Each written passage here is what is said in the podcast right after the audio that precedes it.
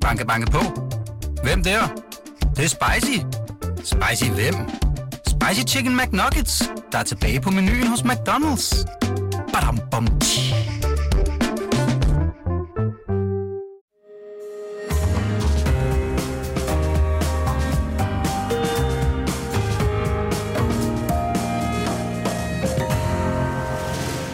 lytter til Korto og Steno, en podcast fra Berlingske. Ingen ved øh, endnu med sikkerhed, hvem der stod bag sprængningen af dæmningen over Dnepr-floden i det sydlige Ukraine her tidligere på ugen, men katastrofen er kolossal i sig selv. Men hvordan påvirker, ja, den påvirker selvfølgelig også i høj grad den militære situation. Og øh, hvad sker der med den her længe ventede ukrainske offensiv? Der er nogle medier, der mener, den er i gang, andre mener det ikke. Alt det taler vi om her til sidst i den her første time med senioranalytiker ved Tænketanken Europa, Jakob Kaarsbo. Velkommen, jeg hedder Torben Steno. Og mit navn er Jarl Cordua. Den forgangne uge på den hjemlige politiske scene har jo været begivenhedsrig. Vi vender de aktuelle sager om Mette Frederiksen, Jakob Ellemann, og øh, så kommer vi også omkring et, øh, et dødsfald, øh, når vi her om en tyve minutters tid går i gang med at undersøge, om der mon kunne være en oplagt modtager til denne uges fidusbamse. Den proces kan I livelytter som altid være be os behjælpelige med. Det gør vi ved at skrive til os på vores Facebook-side, Korto og Steno, hvor der som altid er plads til kommentarer og spørgsmål. Men nu skal vi sige velkommen til Liberal Alliances formand, Alex Vanopslagh. Du er her, fordi du er aktuel med bogen Vejen til Ansvar, som just er udkommende. Og i den, der skriver du blandt mangt og meget. Øh, altså, der forklarer du din version af liberalisme. Og det er, øh, hvad skal man sige, meget kort sagt, så er det, at øh, du øh, ligesom øh, understreger, at det handler altså ikke kun om penge eller om nedsatte afgifter på velhavers lystjagter og sådan noget. Anders Samuelsen snak. Det er øh, et overstået kapitel. Men du snakker også om at bekæmpe den åndelige fattigdom. Og øh, du skriver på side to hundrede og tre, det vil jeg så gerne have lov at læse op, om mm-hmm. begrebet pligt. Mm-hmm. Pligt er ikke på mode i opdragelsen, men jeg tror, der er brug for pligten og bevidstheden om, at man ikke kommer smertefrit gennem livet. Selv i et land med historisk velstand og uanede muligheder, er tilværelsen fuld af ting, man ikke har lyst til at gøre. Se, det lyder jo som en gammel mand, og vil sige, at Mette Frederiksen, statsministeren, hun har i hvert fald ikke nået så langt i sin dannelse og modenhed. Hun synes jo, at hvert dødsfald er en tragedie. Mm. Men du, hvorfor synes du lige pludselig, at det er enormt interessant at skrive om pligt? Jamen altså, øh, øh, det jeg skriver øh, i det kapitel, øh, lige inden den del, altså, som jo handler om uh, unges uh, mistrivsel i høj grad. Altså, det er jo, hvad, hvad er det for et skifte, der er sket i vores kultur, der kan være med til at forklare en stigende mistrivsel blandt unge. Og der uh, bruger jeg det her eksempel, som uh, Slavoj Zizek ofte har fremhævet for sådan at beskrive, hvordan er det, som børneopdragelsen er. Det er den slovenske filosof. Som er utrolig venstreorienteret, men derfor kan han godt sige noget fornuftigt alligevel. uh, og det har hun så gjort med det her uh, fine eksempel, hvor han siger, hvordan var det, at uh, lad os sige, faderen opdra- op- opdragede børnene tidligere, hvis nu at han skulle have søn, sin søn med ud og besøge bedstemor, og sønnen sagde, jamen det gider jeg ikke, far. Jamen, så vil øh, svaret fra faren øh, lyde, jamen det skal du. Det er din pligt. Du må være sur og tvær hele vejen, men du skal gøre det. Barnet kunne gøre oprør mod faren, men man skulle alligevel udføre sin pligt, men behøvede ikke at nyde at udføre sin pligt. Og så siger Zizek, altså hvad er det, den moderne far gør?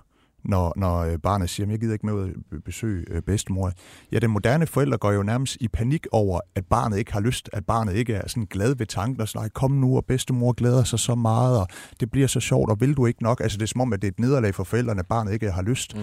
Og det som, øh, jeg kan ikke huske, om det er Stefan Hermann eller Christian Hjortkær, det er en, det er en dansk forfatter, der også har filosoferet over det her, øh, påpeget er jo, jamen, i gamle dage, så at sige, kunne barnet gøre oprør imod faren, i en kærlig ramme, hvor i det moderne eksempel, det eneste barnet kan gøre oprør imod, det er sig selv og sin manglende følelse af at have lyst. Og det er jo billedet på det moderne samfund, at, at, at, at vi er så optaget af, at humørlyset hele tiden lyser grønt. Mm. At, at vi hele tiden skal være glade, og alt skal være lystbetonet. Og det tror jeg er en blandt mange forklaringer øh, til mistrivsel øh, blandt unge. Og, og, og det er jo så der, hvor jeg nævner det her med, at at øh, måske skal vi ikke være så bange for, for, for, for pligten, øh, sådan helt generelt, øh, og give det videre også til og nu giver vi lige ordet til øh, en af bandmedlemmerne i, i bandet Pligten Kalder, ja, Torben ja, Steno. Men det, ja, det, men det var dog ikke derfor. Det? ja, ja, ja. Ej, Pligten Kalder, det kan noget. Ja, øh, men det var nu en lidt anden sammenhæng, men øh, altså, jeg synes jo, det er interessant, det er ikke bare derfor, men at du tager det frem, fordi at det er jo faktisk øh, modigt og, og virkelig, i, netop i forhold til det, kulturer, der hersker lige med enormt umoderne at snakke om pligt, men du skal hele tiden snakke om selvudvikling ja. Og hvad du har, hvor man siger, det er det, vi er blevet tosset af. Ja, det tror jeg. Og altså, det er det samme med, blandt andet, der er mange ting, der er på spil. Det ja, ja. Det. Men, men altså, tag bare, når, når unge mennesker øh, skal vælge uddannelse, hvad er det, vi siger til dem? Du skal finde noget, du brænder for. Du skal finde dit drømmestudie. Altså, tænk så engang, altså, du har alle valgmuligheder i hele verden. Men hvis ikke du vælger noget, hvor du udlever dine inderste passioner og udfrier den, den drøm, du har haft hele dit liv, og er dybt lykkelig over det, så er du en fiasko. Måske vil det være bedre at sige, at du skal finde noget, du skal blive dygtig til, og så skal du gøre dig umage. Det bliver ikke en dans på roser, men hvis du gør dig umage og bliver dygtig, så, så, så kan du da finde ud af at lave noget for andre mennesker. Jeg prøver at, at lige øh, at sådan overordnet spørge om, mm. øh, altså, hvorfor kommer den her bog? Hvorfor har du skrevet den, Vejen til Ansvar? Hvorfor hedder den det? Altså, hvor, og hvorfor, hvorfor har du øh, pludselig...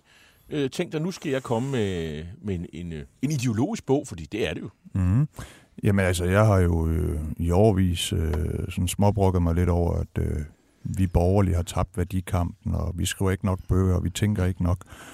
Og så har jeg jo tænkt, at inden der går alt for mange år, hvor jeg bare brokker mig over det, så må jeg jo forsøge at komme med et bidrag til det.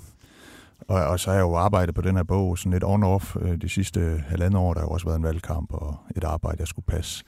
Øhm, jeg er da imponeret, fordi du har jo været, det er jo, det er jo kendt, at du har været stressramt, og, og du har livet for tid til at skrive den her bog. Det og det har også været noget tid efter, jeg blev rask. Øh, ja, ja, bevar mig men, vel, men, men alligevel, du har da jo passet øh, ja. chancen som formand for, for Liberal Alliance. Der har været en lang valgkamp, og du har lige ja. haft tid til det her. Det er jo det. Jamen, jeg har brugt... Øh, Sådan, øh, den tid, jeg kunne finde, det første halve år sidste år, og så de sidste måneder her. Ja. Men i Vejen til Ansvar, det er der nogle anekdoter fra mit eget liv om min vej ind i politik, øh, men, men så handler det også om, altså sådan på et overordnet samfundsplan, hvad er vejen til ansvar? Men den går igennem øh, frihed, den går igennem øh, dannelse og en øh, tro på, at borgerne er myndige væsener. Og så er det jo for fejnsmækkerne, det er jo en omvendt øh, Friedrich Hayek. Hayek skrev jo en bog, jeg tror det var i seksogfyrre, The Road to Serfdom, ja. Så vejen til trældom. Så er det jo en omvendt Hayek. Men det er jo sådan en lille og, og, finesse, og, og, som de færreste fanger. For dem, der ikke har Friedrich Hayek øh, sådan helt præsent, så var der en østrigsk liberal økonom. Nobelprismodtager øh, senere hen. Jeg tror, det var i tooghalvfems. Og han er forfatter til en hel del videnskabsteori og alle mulige andre ting øh, også. Eller op, ophavsmand til det. Ja, men øh, nu nævner du netop også øh, dannelsen, ikke? Og når man læser den her bog, så kan man jo godt se, at øh, her er der jo altså et menneske i tredive-årsalderen, som er dannet. Og det er der jo utrolig mange, der ikke er. Hvordan vil, hvad, hvordan vil du genindføre dannelsen som et øh, alment begreb, som gør, at vi kommende generationer får det nemmere at navigere? Ja, jeg vil ikke betegne mig selv som dannet, men jeg stræber, det, der, jeg stræber jeg, efter altså, at være det. Der er både Søren Kierkegaard og Hayek, og så, oh, ja, der er alt ja. muligt. Men øh, jeg tror, det er jo svært at sige... Vi kan jo ikke lave en lov på Christiansborg, der siger, nu, nu, nu skal alle gå op i dannelse. Altså, det, det, det er jo noget svært, men, men man kan jo gøre noget i forhold til folkeskolen, som jeg jo skriver om i det, det sidste afsluttende kapitel, hvor, hvis jeg skal karikere det lidt, altså, så tror jeg jo lidt, man skal... Øh, se tilbage mod nogle, nogle, nogle gamle dyder, en, en måde skolen var indrettet på tidligere. Det man jo sådan lidt hundene kaldte den sorte skole. Ikke at jeg vil tilbage til Lektor Blomme og spanskrør og sådan noget, overhovedet ikke. Men, men mere sådan et, et rent fokus på kernefagligheden, færdigheder og kundskaber. Pligt. Og så den almene, ja, pligten, jamen, den almene dannelse, og med, med dannelse mener jeg jo alt det, som vi er forbundet med, som er større end os selv. Og, og hvis jeg har ret i, og andre har ret i, fordi det, jeg har ikke opfundet nogen dyb tallerken med den her bog. Øhm, men, men hvis det forholder sig sådan, at en del af årsagen til, at man ser en stigende mistrivsel blandt unge, der er, at man måske piller lidt for meget i sin egen navle følelsesmæssigt, og er alt for optaget af sin egen selvrealisering og ydre billede, ja, så er dannelsen jo en modgift til det. Er det det, du mener, når, der, øh, når du skriver, Liberal Alliance vil sætte folk fri til at omfavne, opretholde og etablere ægte, oprigtige, forpligtende fællesskaber? Fordi det er jo ellers noget, vi er vokset op med, at, det, at der er næsten ikke noget bedre, end at komme ind i et påtvunget socialt fællesskab, som velfærdsstaten stiller til rådighed. Men, men for mig så er det jo ikke rigtig et fællesskab, hvis det er Nå, noget, der nej. bliver en pålagt. Jo.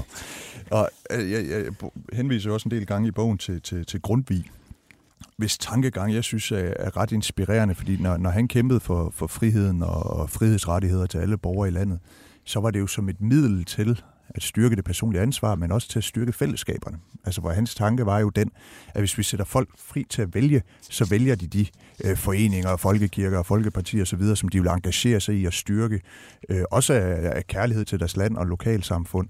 Og, og, og øh, for mig så er det jo sådan nærmest kernen af, af en dansk liberalisme. At det ikke kun handler om, at vi bare hver især kan gøre, hvad pokker vi vil og stå selv nærmest, men egentlig også, at vi er sat frie til at engagere os i øh, særligt civilsamfundet. Du skriver jo også et andet sted om det at være et borgerligt menneske. Så skriver du, at man skal have ansvaret for sit eget liv på godt og ondt, mm. eller en tilværelse, hvor man tager ansvar, begår fejl, oplever modgang og nederlag, og i værste fald også lidelse. Sådan et liv er mere meningsfuldt end, et tryghedsbaseret, end en tryghedsbaseret tilværelse uden ansvar, som i øvrigt heller ikke er lidelsesfri. Det er bare en anden slags lidelse, tryghedsstatens paradis leverer. Mm. Tak skal du have. Det er ja. jo øh, nærmest en, en indgangsbøn til et borgerligt Danmark, er det ikke det? Jo, der er, der, der, der er fart over de der øh, sætninger, og øh, når jeg ser tilbage på eksempelvis altså hele coronakrisen, ikke? Altså det, det, det, der var jo en enorm sådan, øh, beskyttelse af borgerne mod borgerne selv, og jeg synes jo, der er jo, vi er jo efterhånden ved at nå dertil, hvor der ikke kan være nogen problemer i vores private liv, uden at vi så påkalder os politikernes hjælp. Altså selv da Liberal Alliance var i regering, så nedsatte vi et statsligt panel, der skulle give råd til, hvordan forældre kunne være mindre stressede i deres hverdag. Altså der er jo et eller andet, der er gået galt, og hvordan kan det være, at det skal være statens ansvar, at, folk, at børneforældre de har en mindre travl hverdag? Altså det bliver jo sådan hele tiden, at man skal skærme folk mod alt, der kan være svært i livet, og det bliver jo ansvarsløst og i sidste ende meningsløst. Øhm, der, er nogle, der er mange mennesker, der har et billede af Liberal Alliance som en, sådan et øh, parti for sådan højskoleliberale, alle dem med øh, egen løsbåd i Rungsted Havn. Du mener handelsskole, ikke? Hvad sagde jeg? Højskole. Handelshøjskole-liberale.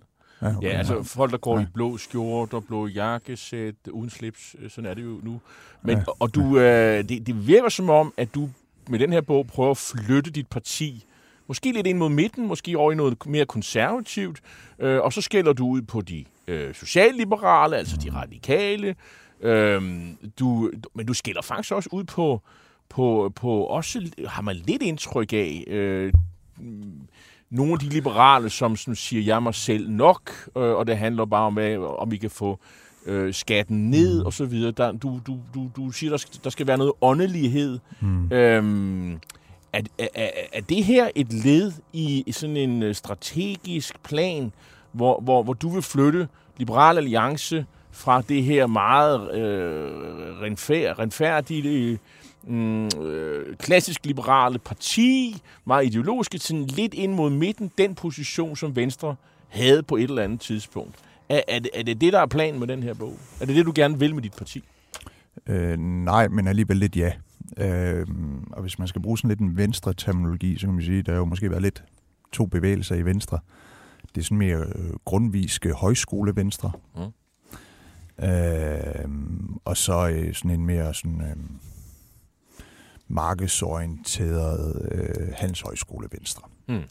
Hvor Liberal Alliance jo i høj grad har været et parti, der har fokuseret på, på den økonomiske frihed og den økonomiske vækst. Ikke alene, men det har ligesom været det, der har været det dominerende, hvor man mener, at, at Venstre har svigtet. Det er derfor, Liberal Alliance opstod.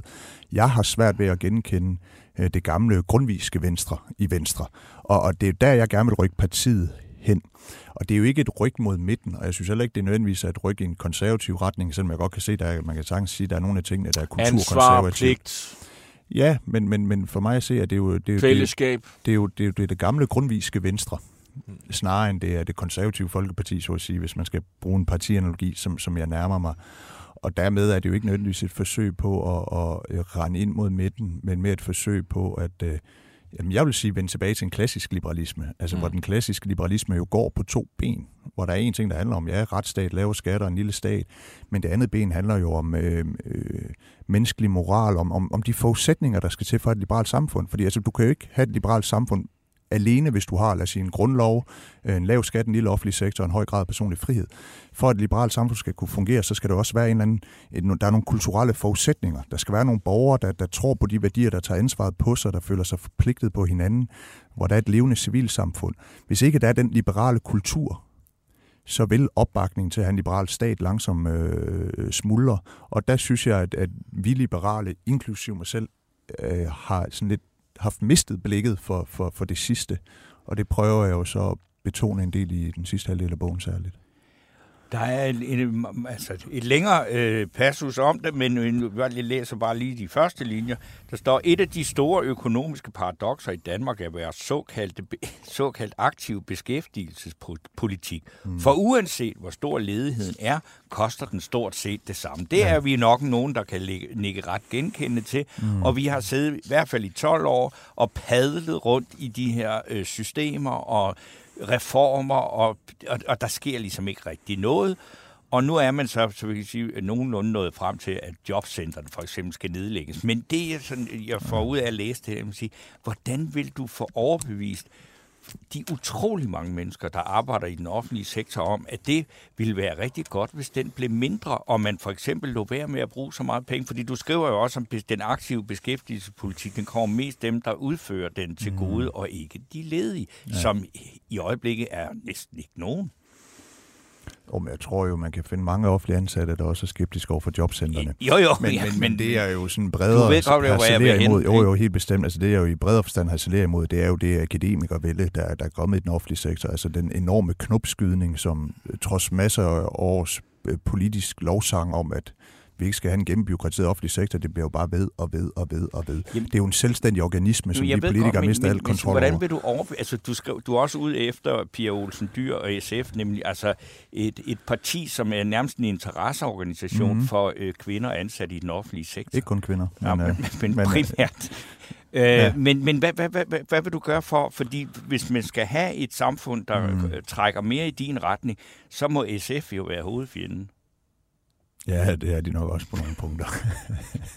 øhm, nej, men altså, øh, øh, det der er mit mål, og det er jeg langt fra at indfriet, det indrømmer jeg da straks, men det er da, at jeg kan overbevise flest mulige danskere om, at vi får et bedre velfærdssamfund ved at øh, forfølge mine idéer, hvor jeg tror tidligere har, har det er det, som vi har forsøgt på i borgerlig side, det har været Øh, sådan nok snarere, at, øh, at den offentlige sektor skal være mere effektiv, og for vækstens skyld må den ikke blive for stor. Altså, der er sådan en, en, en økonomisk rationalitetstanke, hvor jeg tror mere, at det, vi skal overbevise om, det er, hvordan får vi verdens bedste velfærdssamfund? Og det gør vi jo ikke ved at have en offentlig sektor, som hele tiden finder på opgaver til sig selv, primært til akademikere. Vi gør det ikke ved at have en offentlig sektor, som er skærmet fra øh, konsekvenserne ved konkurrence, og hvor uanset hvor dårlig en velfærd du leverer, så kan du ikke gå konkurs. Om du så mishandler demente damer på et plejehjem, så kommer S F og siger, at det er også fordi, I mangler kolleger. I skal have nogle flere penge til at mishandle de ældre. Altså, øh, hvis, hvis jeg kan lykkes med at overbevise folk om, at prøver, hvis vi kan indrette vores velfærdssamfund på en anden måde, så får vi faktisk bedre velfærd, så tror jeg, at det kan rykke noget med. Det bare bliver en snak om, at I skal rende stærkere, og det skal være billigere det hele, så, så kan det blive svært. Altså, du, du har jo skældt ud på, som sagt, de konfirmandliberale, de socialliberale, alle mulige liberaler, ikke lige liberale, som du er. Ja, ja, ja. Men, øh, måde, og, og, og, og ja. så er der også sådan en traditionel kritik af, af som siger, fagforeninger, og, men også K L og Danske Regioner. Jeg læser lige op mm. fra side seksoghalvfems. Det velfærdspolitiske kompleks, men det mener jeg er koalitionen mellem et den offentlige fagbevægelse og de mange offentlige ansatte, to kommunernes landsforening og Danske Regioner, som ejer og driver velfærdstilbuden, og tre Socialdemokratiet og S F, som efterhånden udvikler sig til særinteressepartier for de to første grupper, som i fornemheds skyld kan betegnes som indbyggerne i F O A-Købing, altså fagforeningen F O A. Mm. Det er som, øh, som om vi politiske Danmark forbinder velfærd med at have et job i det offentlige. Ja. Det er mange mennesker, du skælder ud på her, synes jeg. Ja. Hvad bygger men, du det men, på? Men, men altså, skulle jeg skrive en debatbog, hvor folk tænker, nå okay, det var da hyggeligt, det du har. Er du ved at rende fra den nu, eller hvad? Nej, slet ikke. Nå? Nej, nej, jeg siger bare, altså selvfølgelig... Velfærd selvfølgelig, er ikke at være offentlig ansat. Men det er det jo ikke, jo. Nej. Altså, nej, men hver gang vi... Altså, det, det, det, vi når man følger med i den offentlige debat, får man jo indtryk af, at velfærd handler om at bruge så mange penge som muligt og have så mange ansatte som muligt. Men tror du og... virkelig på, at alle de her mennesker går på arbejde, bare for, øh, at de arbejder i, i den offentlige sektor, øh, alene, fordi de har, skal have noget at lave? Jeg tror ikke, de er dedikerede medarbejdere, der er omsorgsfulde og ønsker og, og, og har, har valgt et liv for at og have omsorg og, og skal man sige, sørge for, at folk bliver mm-hmm. opereret og så videre. Selvfølgelig.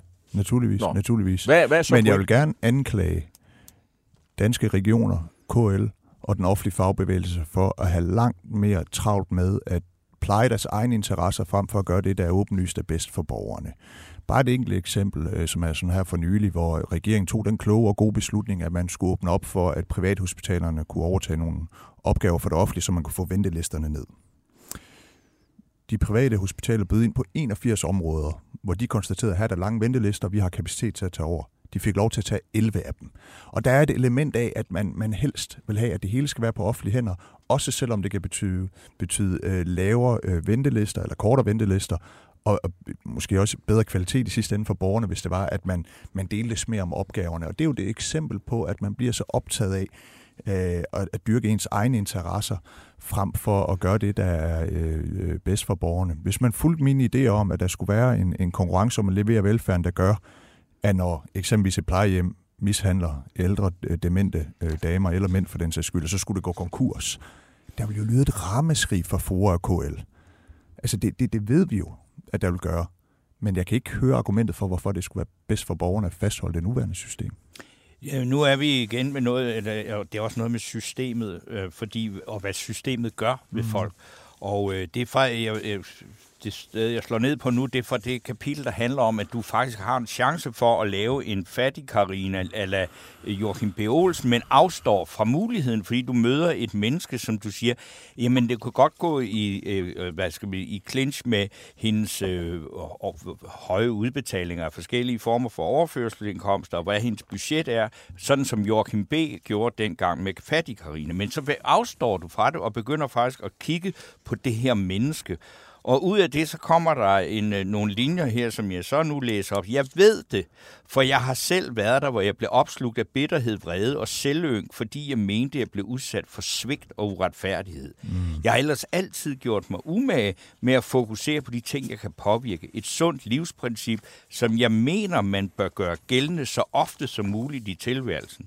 Jeg taler ikke for, at man blindt skal vende den anden kind til at acceptere, hvad uretfærdighed, hver uretfærdighed, men mener tilværelsen byder en, der ligger noget, der ligger utrolig meget visdom i anonyme alkoholikers mm-hmm. bøn, og den har jeg aldrig citeret før, men den tager vi så lige nu. Det er også godt citat. Giv mig sindsro til at acceptere de ting, jeg ikke kan ændre mod, og mod til at ændre de ting, jeg kan, og visdom til at kende forskel på mm. de to. Det er jo, det er jo noget, altså det er sådan noget øh, dannende... Øh, bandbulle til befolkningen, fordi det her, det kunne få folk til at se anderledes på sig selv, hvis de sidder på tiende år på kontanthjælp. Ja, og jeg Eller tror... Eller er det det, du vil? Ja, jeg tror, at den der konkrete passage er jo sådan lidt mere en, en bredere pointe, og ikke altså, øh, nødvendigvis folk, der, der, der står uden for, for arbejdsmarkedet, men mere den øh, generelle tendens, eller den menneskelige tilbøjelighed til, fordi vi kan jo alle sammen ende sådan der, at man bebrejder alle andre end en selv for ens livsomstændigheder, og går og bliver bitter og øh, hævngærig og nederdrægtig. Og, og det, det, det bryder mig meget lidt om i mit private liv, hvad enten det er min omgivelse eller mig selv, der havner sådan der. Men, men jeg bryder mig heller ikke om det sådan i forhold til, til samfundsdiskussionen. At det, det, og jeg oplever, at venstrefløjen er særlig slem til, at uanset hvad folk må stå med af problemer, så er de klar til at, at forklare deres eget ansvar væk. Det, der er jo, synes jeg er ærgerligt. Du er meget efter øh, folkeskolen. Det er, det er i høj grad øh, det, du bruger temmelig meget krudt på. Det. Hvordan, hvordan ser sådan den liberale folkeskole ud? Den L A-folkeskolen, hvordan ser den ud? Her til sidst. Ja, det er jo en kombination mellem på den ene side at give mere frihed og ansvar til skolerne, men samtidig også binde dem mere til masten i forhold til et øget fokus på fagligheden. Hvor det er jo sådan i dag, at der har man en lang række øh, læringsmål, som er en form for metodestyring i, i folkeskolen, hvor jeg i højere grad siger, at jeg vil gerne sætte metoden fri, man må undervise på den måde, man nu engang finder bedst. Folkeskolen skal have de samme frie rammer som friskolerne, udover at de ikke må tage betaling osv. Til gengæld så skal der laves et nationalt pensum med den vigtigste viden, vi vil overlevere fra generation til generation, som alle skolerne skal undervise i, og så kan det være, at det fylder, lad os bare sige, halvdelen af skoletiden, og så må de selv fylde resten ud. Så det er en blanding mellem frihed og ansvar, men også en, en pligt til faglighed. Og resten må man læse i bogen, hvor der er krads kritik af folkeskolen og faktisk hele den offentlige sektor og mange andre gode ja. ting. Øh, Øh, tak men det, det er en munter bog ellers. Vejen til ansvar, ja, ja, ja. Hvis man synes, at ansvaret ja. er muntert, så og, er og man vejen. Kan, og man kan læse mange ting, også om dit, øh, dit endnu korte liv, vil jeg mm, sige. Ja, det er kort. Øh, så tak, fordi du kom, Alex Vanopslagh, formand for Liberal Alliance. Selv tak. Banke, banke på. Hvem der? Det er spicy. Spicy hvem? Spicy Chicken McNuggets, der er tilbage på menuen hos McDonald's. Badum, bom,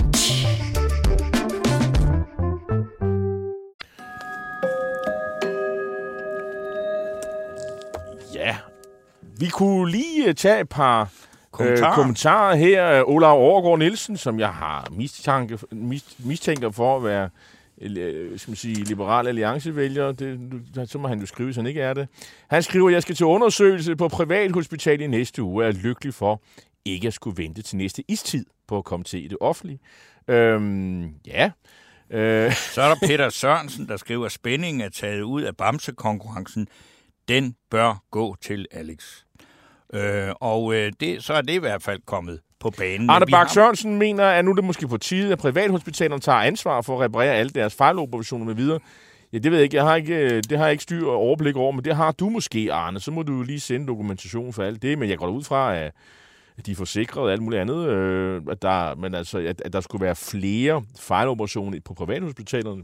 Men end det offentlige, det har jeg jo, det må du lige dokumentere. Men altså, vi er jo, øh, i, hvad skal vi sige, nået så langt hen i programmet her, at vi begynder at ja. tage hul på det, vi kalder bamsesnakken. Og det er ikke noget, vi kan blive færdige med her i Nej. første time, fordi om øh, godt ti minutter, så skal vi snakke om Ukraine og krig. Men vi kan lige begynde på det, og så fortsætter vi i anden øh, time. Ja, jeg synes, vi skal lige riste en, en lille rune for vores, øh, vores, øh, en af vores kære gæster, øh, Mads Lundby Hansen, cheføkonom i Cepos, som du jo kærligt drillende kaldte for ildvandsøkonomen, fordi han jo foreslog, at man skulle fjerne alle afgifter på, på, på alkohol for at få unge mennesker og, fra hele Europa øh, til at komme her og drikke sig fulde. Og, når man så, og, det, og, og Mads, når man så mødte ham, så han var meget stolt af det navn, ja. som du havde kaldt ham. Han synes, det var et fint navn.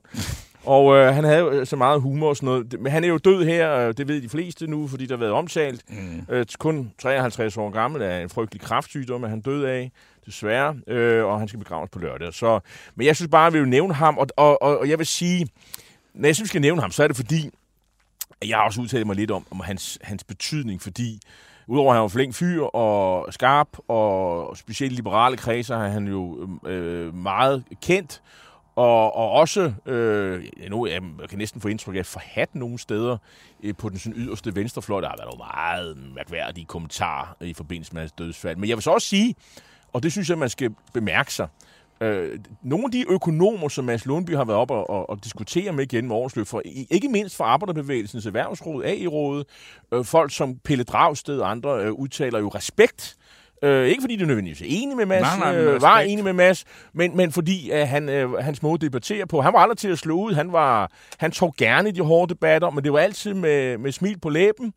Han, øh, han gav ikke gerne ordet fra sig, men han, øh, han fægtede med åben pande og, og, og var meget skarp i sin argumentation, og fagligt var han ret velfunderet. Det er ikke nogen hemmelighed. Stort set alle politikere blandt i blå blok, hvis de stod og tumlede med et eller andet økonomisk udspil, så havde han ofte set det igennem. Han er ofte kommet med gode forslag. Øh, ikke dermed sagt, at de har sådan overtaget det, han kom med, men han, lad os sige det på den måde, han inspirerede meget til den politik, som stort set alle borgerlige partier havde inden for de sidste femten år.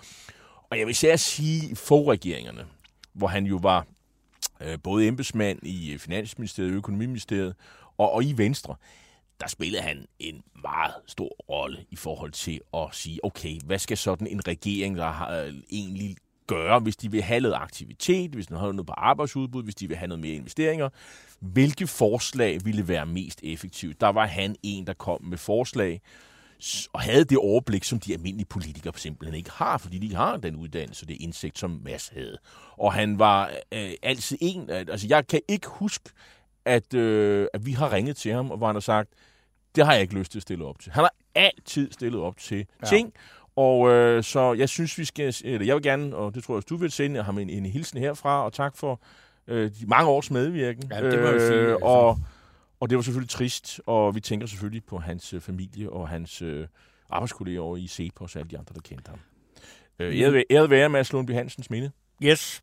Øh, så er der jo, altså, jeg kan sige, vi kunne godt begynde at sidde og snakke om Mette Frederiksen nu bliver, øh, om hun nu skal være generalsekretær, og hvem der skal afløse hende i Socialdemokratiet, og hvad der skal ske. Og mm. der er blevet sagt ufattelig meget om det. Og medierne er fuld, fuld af det, sikkert også nu, der kan godt være der, mens vi har siddet her nu, at så er der kommet nogen, der mener et eller andet. Men der er stadigvæk meget, meget, meget lidt konkret øh, at forholde sig til. Men der er jo altså et eller andet øh, i gære, som måske under... Når vi snakker om, at den skal... Det hedder ikke at genbesøge. Hvad var nu, det hedder? Genbekræfte. Genbekræfte. Og det, betyder... det er jo også et nyt udtryk. Og det er, det er selvfølgelig Lars Løkke, der har ja, ja. der introduceret det. Og i går kunne man så se Venstres... Øh... Ja, reelle, reelle leder, nuværende leder, det er jo Troels Lund Poulsen, som var i Nuuk, fordi, og han, hvor han jo så sagde, han er jo forsvarsminister fungerende, og han sagde, jamen han mente jo også nu, at tiden kommet til, at man skulle genbekræfte det her, og det betyder jo genforhandle, og det, og det betyder jo, at hvis man skal acceptere en ny øh, statsminister, og det vil man, så vil man sige, ved du hvad, prøv at høre, der er sket meget siden øh, december, hvor, hvor det hele var krise. Nu kan vi faktisk kigge ned i statskassen, der kommer flere penge. Mm. Øh, vi vil altså godt lige øh, have skik på, hvad de skal bruges til. Øh, det vil vi egentlig, og vi vil gerne have nogle indrømmelser på det. Det er faktisk det, det handler om. Øh, det skal ikke være nogen gratis omgang. Og selvfølgelig vil Socialdemokratiet gøre det. Det er ikke noget, der kommer til at vælte noget, men det vil blive markeret, at øh, Moderaterne og, og, øh, og Venstre, de skal have et eller andet for det. Men altså, det er jo ikke noget, der vælter lidt. Jeg, jeg, men, men det skaber irritation. Det skaber... Og, og, og det har jo også sat fut i den der øh, latente magtkamp i Socialdemokratiet, som vi jo kan læse om nu, yeah. hvor, hvor, der, hvor det ligesom ser ud som om, at øh, man accepterer Nikolaj Wammen som statsminister, viser så fremt. Og hvem skal så være finansminister? Er det Morten Bødskov, eller er det Peter Hummelgaard? Og hvad skal prisen være? Det er sådan det, der er... Jamen, det er så det, og det får vi jo nok en eller anden afklaring på. Jeg kan personligt ikke andet sige, end jeg synes, det ville være fuldstændig fantastisk, hvis Mette Frederiksen ikke får det job. Fordi jamen, så, er, så er, er, er, er, er, er alt det her evne helt spildt. Har... Så kommer der til at ske noget spændende, fordi hvordan vil man stille op? Øh, og, og, og hun kan jo så bare sige, jeg har aldrig været kandidat. Jamen, det vil jeg selvfølgelig sige. Men, altså, men, men problemet, men det, jamen, er, problemet er jo, nu har, nu har folk jo sådan positioneret ja, ja. sig i forhold til en, en tid uden hende. Og, og, og jeg har i Dansk Berlingske sådan øh, tænkt på, jamen, hvad, hvad vil det egentlig gøre for vores politiske samtale og sådan noget, at vi pludselig ikke skal snakke om minkskandaler og coronatid og alt det der. I hvert fald, jeg, godt, jeg er godt klar over, at der er rigtig mange danskere, der synes, at Mette Frederiksen gjorde det fantastisk, og de rigtige beslutninger, og ja, ja. ja så var der lidt med mink, der ikke var helt så godt.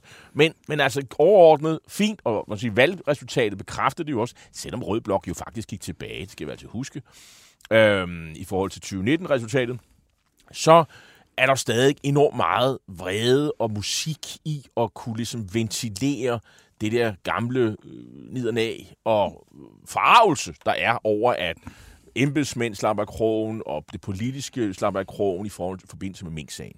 Når hun er væk, så, så er der ikke rigtig noget at komme efter. Den sag forsvinder og kommer over i til historikernes øh, bord, og, øh, og det, det sådan, vil forsvinde fuldstændig fra den politiske dagsorden. Det tror jeg vil være godt. At, at du kan ikke skyde på Nikolaj Wammen på samme måde. Det nej, kan nej, nej, nej. Ikke. Det er ham, du skal forholde dig til. Så Mette, Fri, Mette Frederiksen, hun bliver definitivt frikendt for det der vrøvl ved at blive generalsekretær. Det kan man sige. Øh, jeg vil så også sige, at det er nu, vi er ved det, ikke? Og vi har lige et minut at berøre det. Henrik Sørensen, han skriver, at Ellemann ikke vicedirektør, statsminister, er det ikke i orden, hvis vice tager over, hvis den siddende går? Jo, det gør det, hvis det er fem minutter. Ja, det er rigtigt. Men, øh, altså, men det er jo ikke, men det er jo ikke øh, han kan jo ikke tage over at blive statsminister. Nej, nej, og i øvrigt, så vil jeg sige, at det, det ser altså, jeg vil, altså det, han er sygemeldt og på vej tilbage, og har det sikkert bedre og kommer tilbage til august. Men det er godt nok ikke særlig det, hyggeligt, det han kommer tilbage til. Det største parti, i hvert fald hvis Socialdemokratiet skal være med, har statsministerposten. Punktum. Ja. Og, det, og så kommer der en ny social, og så kan vi så underholde os med det, men jeg synes, vicestatsministerposten og forsvarsministerposten, som Troels Lund Poulsen er så glad for at øh, sidde på, den ryger jo tilbage til Jakob Ellemann, når han kommer tilbage første august. Og, og det er den der sag... det synes jeg øh, måske, at den her sag er jo godt tegn på. Altså, jeg var en af dem, der advarede ham imod det, og sagde, at det var... Øh, advarede hvem? Jakob Ellemann. Ja. Altså, det her... Altså, prøv at høre her. Han har ikke engang været i gang i en måned, eller, eller halvanden, seks uger. Mm. Så er, har, er der et eller andet, der er gået galt. Jeg tror ikke på, at han er nogen superskurk, men han, Nå, noget er han, gået galt. Det her ender jo nok med, at Jakob Ellemann får en næse. En meget stor ja. en. Nej, en lille næse, hvor han får rap over næse, fordi der er jo flertal, der hopper. Ja, ja. Men et andet med, at det var ikke så godt, og det skulle han, have været, han skulle have været lidt mere omhyggelig, og man, og, altså, man skal jo ikke rende rundt og, og give øh, ordførerne forkerte oplysninger, som det jo ret tydeligt er fremgået. Altså, ja. Der er jo formentlig et, et embedsmandsapparat, der har svigtet ham, ikke? Det, altså, fordi der er ikke rigtig nogen, der tror på, at han har sådan løjet bevidst op i hovedet og sådan noget. Men man kan ikke rende rundt og sige ting til Folketinget, der er forkert. Det kan man bare ikke. Så han får en læse af en eller anden karakter, og, de, og, og jeg tror, regeringspartierne skriver den næse, og så, og så er der et flertal for det. Slut. Og den, det, det ender på et eller andet tidspunkt. Men prøv nu at høre her. Det her, det er jo bare begyndelsen. Nu skal de jo i gang med at, at købe alt muligt ind hen over tid, og alt muligt. Mm. Det bliver kompliceret, og i forsvaret, forsvarsministeriet jo, ikke specielt godt kører. Der er ikke det store tillid til embedsmandsapparatet. Der er et væld af sager, og administrationen har sejlet i overvis og sådan noget. Mm. Så vælger han det ministerium, i stedet for at hygge sig over i, i Økonomiministeriet. Han troede måske, der, han skulle rydde op jamen, i det der jamen, kunde det. Jamen, man må nogle gange kende sin begrænsning. Og det, og det, og det, altså, jeg fatter ikke, han har valgt det. Altså, det, det bedste for alle, bortset fra Troels Lund Poulsen, det ville være, at Troels Lund Poulsen fortsætter som, øh, som forsvarsminister. Det vil faktisk være det bedste. Men det kommer jo ikke til at ske. Okay. Men altså, men og jeg, jeg, jeg, jeg begriber ikke, at Ellemann gjorde det der. Men altså, sådan det, er det. det nej, men, øh, men det, det er der så ikke noget at gøre ved. Men øh, vi er, er ved at sige, at vi gør os klar til, øh, at vi skal snakke om Ukraine med Jakob øh, Kaarsbo. Men jeg vil bare lige så sige, altså vi går videre med øh, det her øh, bamseri i næste time, hvor vi også tager en beslutning om, hvem der skal. Men forløbet er der ikke andre nomineret end Alex Vanopslagh, og det er jo så Henrik Sørensen, der har nomineret ham. Men øh, det er så, så langt, som vi er, kan komme med det øh, lige nu.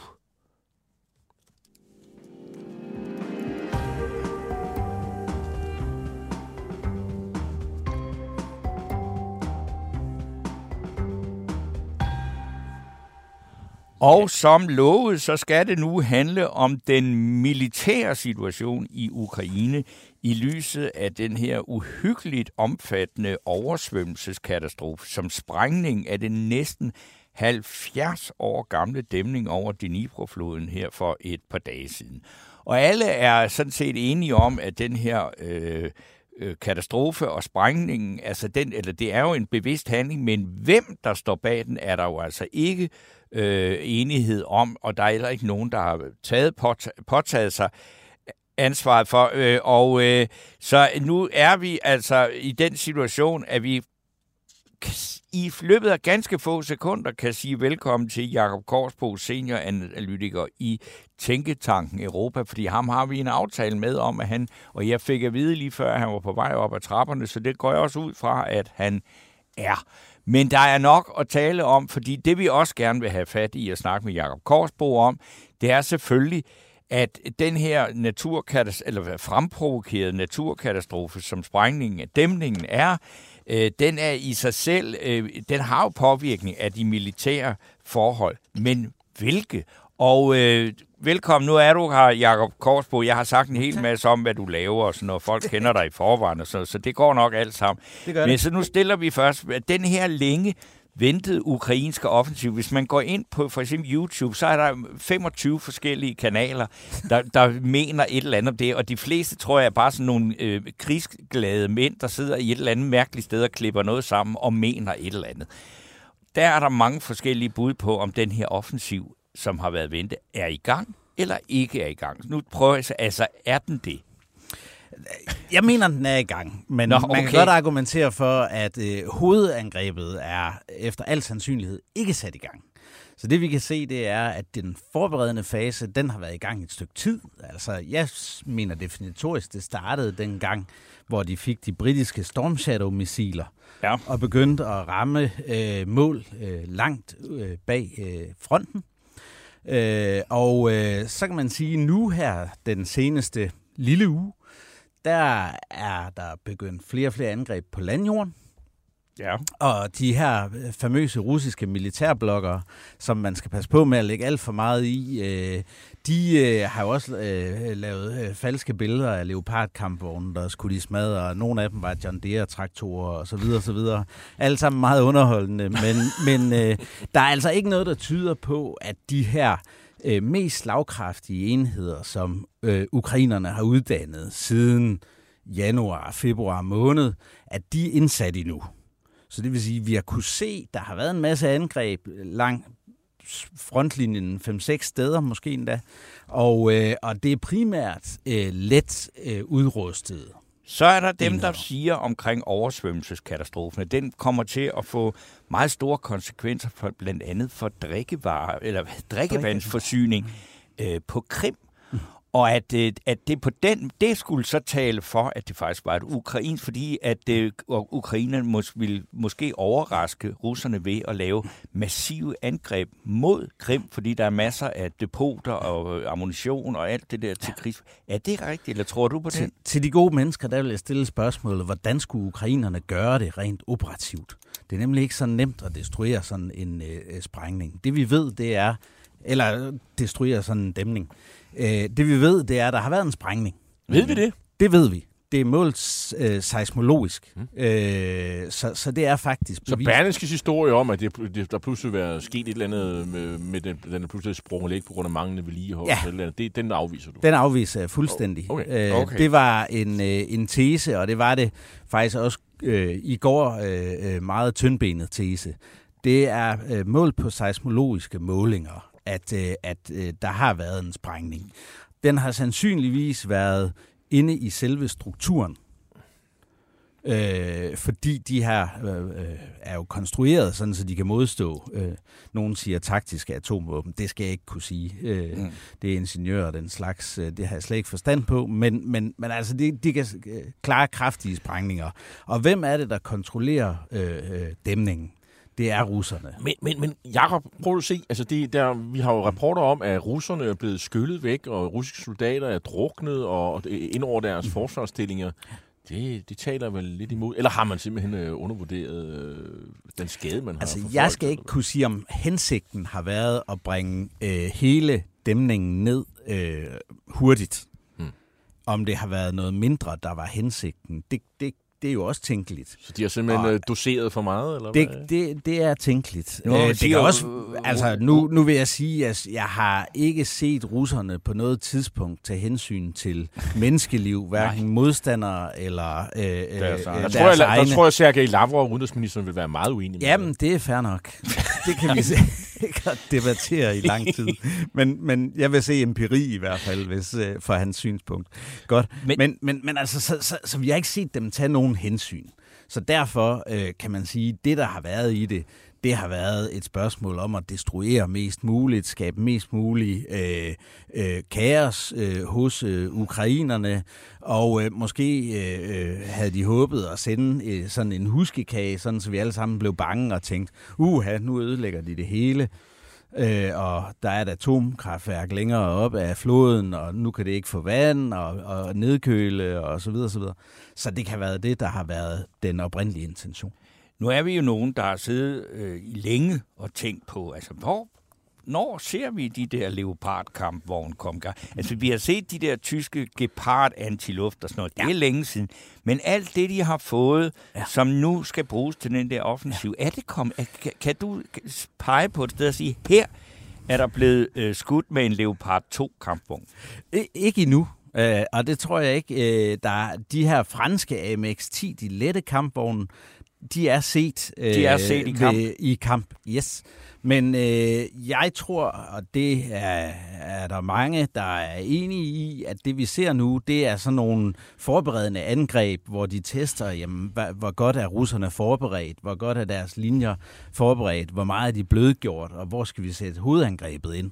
Så, så, så mit, øh, mit bud på, hvor, når og, og hvor vi ser leoparderne øh, i aktion første gang, det vil under alle omstændigheder være meget usikkert, fordi det er ikke engang sikkert, at ukrainerne selv helt har timet det endnu. Det, det, det virker som om, at det er dernede i Zaporizhzhia-regionen, øh, det, det, det slaget kommer til at stå på grænsen til Donetsk. Øh, man er lyder helt utroligt, man er sådan blevet meget sådan god til ukrainsk geografi øh, i løbet af den her krig, så alle ved pludselig, hvad jeg taler om her. Øh, Skal man forestille sig, at når de sådan har fået fundet ud af, at her er de lidt tynde i, i, i, i, i tropperne og i, i, i forsvarsstillingerne, så skal vi forestille os et massivt bombardement af, med alle de her præcisionsartilleri, øh, som man råder over. Og når det er så slut, så kommer der et øh, angreb med, med panser øh, stik syd øh, ned mod Melitopol. Er det det, vi skal forestille os? Det kunne jeg forestille mig. Eller Mariupol lidt længere mod, mod øst. Øh, det, det, vil være, det vil være logisk. Det vi kan se nu, det også tyder på, det er, at de her HIMARS-angreb øh, øh, virkelig er, er taget til. Artilleri. Ja. Netop. firs kilometer. Øh, ja, ja, ja. G M L R S-raketterne, øh, øh, som er særlig præcise, at, at, øh, at det tyder på, at, at ukrainerne simpelthen har samlet til bunke og, og, og ikke brugt dem i en periode for at have noget at, at, at give los med nu. Og det tyder det på, de meldinger, der er her til morgen, at nu er det for alvor startet, den beskydning.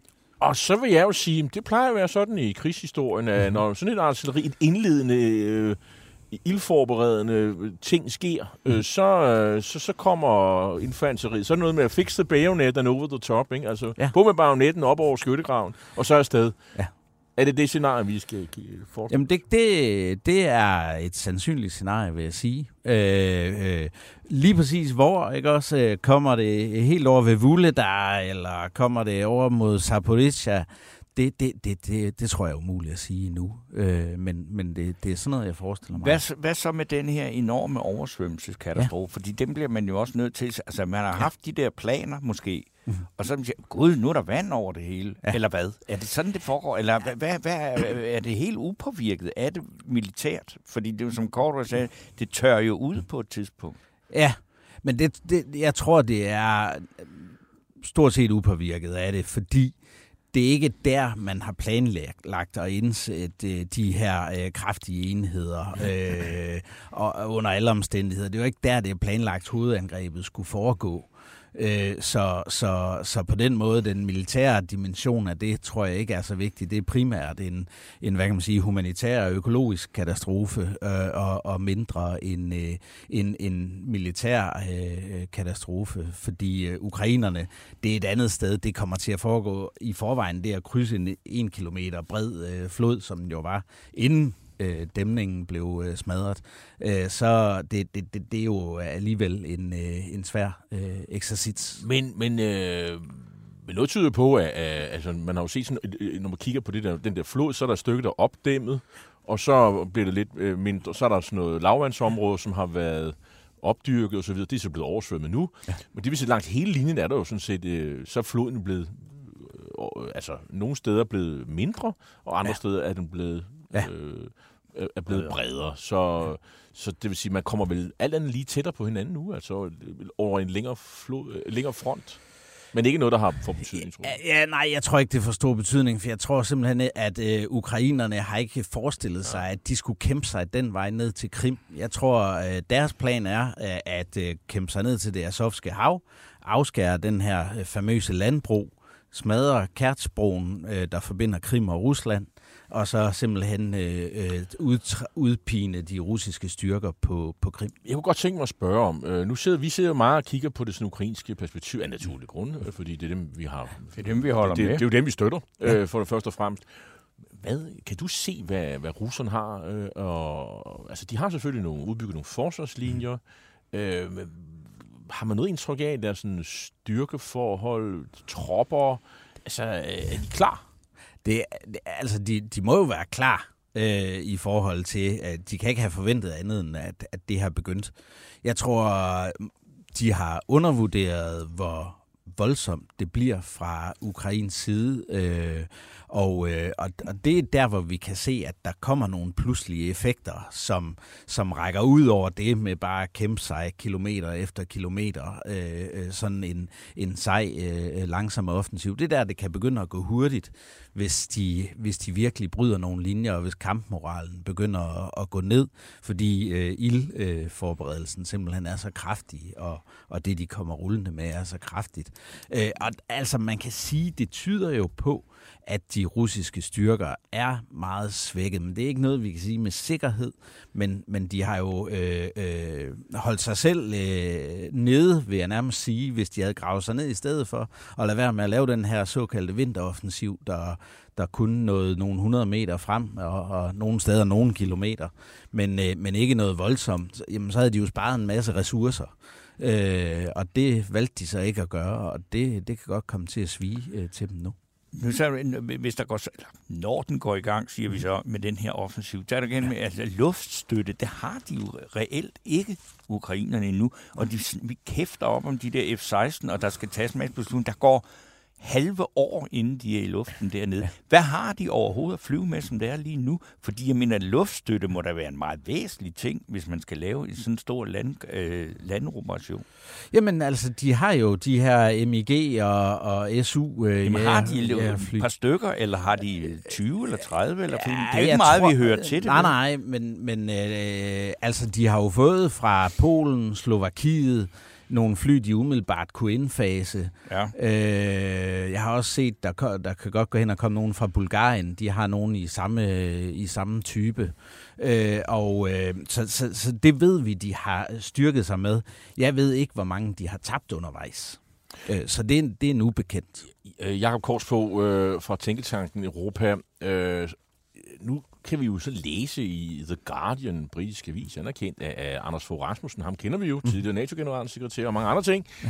Øh, og øh, også rådgiver for øh, Volodymyr Zelensky's ja. regering i Ukraine. Og det skal vi måske lige holde for øje, når vi, mm. fordi han siger jo nu, at øh, hvis NATO ikke kan blive enige om en klar vej for Ukraine, er der en mulighed for, at nogle lande individuelt kunne finde på at gribe ind. Og øh, for eksempel, at Polen er meget engageret i at yde konkret bistand til Ukraine. Altså det her med NATO-tropper, eller i hvert fald tropper fra NATO-lande, det skal vi nok være mere skarpe på, det er det, det handler om, ja. kan gå ind i Ukraine. Kunne man forestille sig, at for eksempel de vestlige områder, de bliver lidt som, der er nogle øh, styrker fra NATO-lande, der ligesom står der og, og sikrer det, og så frigør det nogle flere tropper, som kan gå mod øst. Er det det, vi skal forestille os? Det, det kan jo være det scenarie, altså, fordi øh, øh, Polen og en række af de øh, hvad kan man sige, central- og østeuropæiske lande er jo gået sammen i, i, i det her øh, samarbejde, øh, hedder de ikke Bukarest ni, øh, og, øh, og de vil jo have øh, Ukraine inviteret ind i NATO øh, hurtigst, øh, hurtigst muligt, øh, og, øh, og det er også dem, der, der presser på og ligesom siger, jamen, er, det, er det os, der skal, der skal sende soldater? Hvad er det for noget, det her? Øh, så, så det bliver lidt et, et rivegilde op til Vilnius øh, topmøde, tror jeg, fordi Øh, der er mange, der føler, at vi skal gøre mere, vi skal have afsluttet det her. Øh, vi kan kun gøre det, hvis vi støtter ukrainerne endnu mere. Øh, og, øh, og, og hvis jeg skal sådan præsentere det polske øh, perspektiv, så er det jo også det her med, jamen altså, der er jo ikke nogen øh, øh, sikkerhedsstruktur i Europa, hvis vi ikke tør at invitere Ukraine med i den klub, som holder sikkerheden hos alle os andre. Øh, og, øh, og det er ligesom det centrale østeuropæiske perspektiv nu øh, på det. Øh, så, så, så der er pres på. Har det noget for sig, eller er det et, poli- eller, eller, eller, eller, ser du det som sådan en politisk pre- presbold op til NATO, til Vilnius topmøde? At det her, det kunne vi godt gøre. Så, skal man se det på den måde? Det, det er en presbold, for ligesom at få nogle flere indrømmelser. Fra Anders Fogh? Ja, ja, og fra, hans, og, fra de, og fra de lande her. Jamen, det, det, det, det tror jeg absolut, øh, fordi de vil, de vil have, at vi skal gøre mere, og mm. det er de jo vilde hele tiden. Og være er ikke øh. nødvendigvis, at de kommer hen med, med tropper? Nej, øh, det er det ikke. Det er det fordi ikke det er også kontroversielt, fordi så, så russerne vil jo sige, jeg kan bare ja. se, at øh, ja. polakkerne har taget det vestlige Ukraine, det som vi har sagt, sagde hele tiden. Ja, ja, det er jo det nu, der deres hemmelige plan. Ja, ja, deres hemmelige plan, det er rigtigt. Øh, men, men, men, men altså ja, det, det, det er sådan for at, at, at presse øh, andre lande frem i bussen, øh, navnlig de vest, øh, vesteuropæiske og også Biden-administrationen. Jakob Kaarsbo, tak fordi at øh, du kom og øh, oplyste os om den militære situation i Ukraine. Selv tak. Vi skal holde en lille pause nu, men jeg kan lige nå at sige, at øh, Claus Sømod, han har foreslået Jakob Mark, det er ham, der har gruppeformand, tror jeg, politisk ordfører, en mulig for S F, øh, og har foreslået ham til modtager fidusbamsen for at foreslå begrænset brug af skærme på iPads, telefoner, computer i skolerne, og øh, samt foreslå genindførelse af bøger i skolerne, så eleverne bøger. kan blive bedre til at læse og skrive og få bedre trivsel. Ej, det og det vil smule. jeg sige, Claus Sømod, det bliver ikke med min vilje, det, bliver, øh, det her. Og i øvrigt, så har vi ja. jo faktisk en øh, diskussion om skærme, skærme ja, og øh. ikke skærme i daginstitutioner. Der har vi lige efter øh, pausen og en tur til Polen, som vi også lige har snakket lidt om. Og så skal om. vi snakke om øh, med, med en, en ung lærer, der i en kronik i Politiken har et nyt bud på årsagen til folkeskolens miserable tilstand. Øh, det var, vi havde her i første time. Ja, og nu tager vi så øh, den lovede pause og er tilbage om fem minutters tid. Banke, banke på. Hvem der? Det er spicy. Spicy hvem? Spicy Chicken McNuggets, der er tilbage på menuen hos McDonald's. Badum, bom, tji.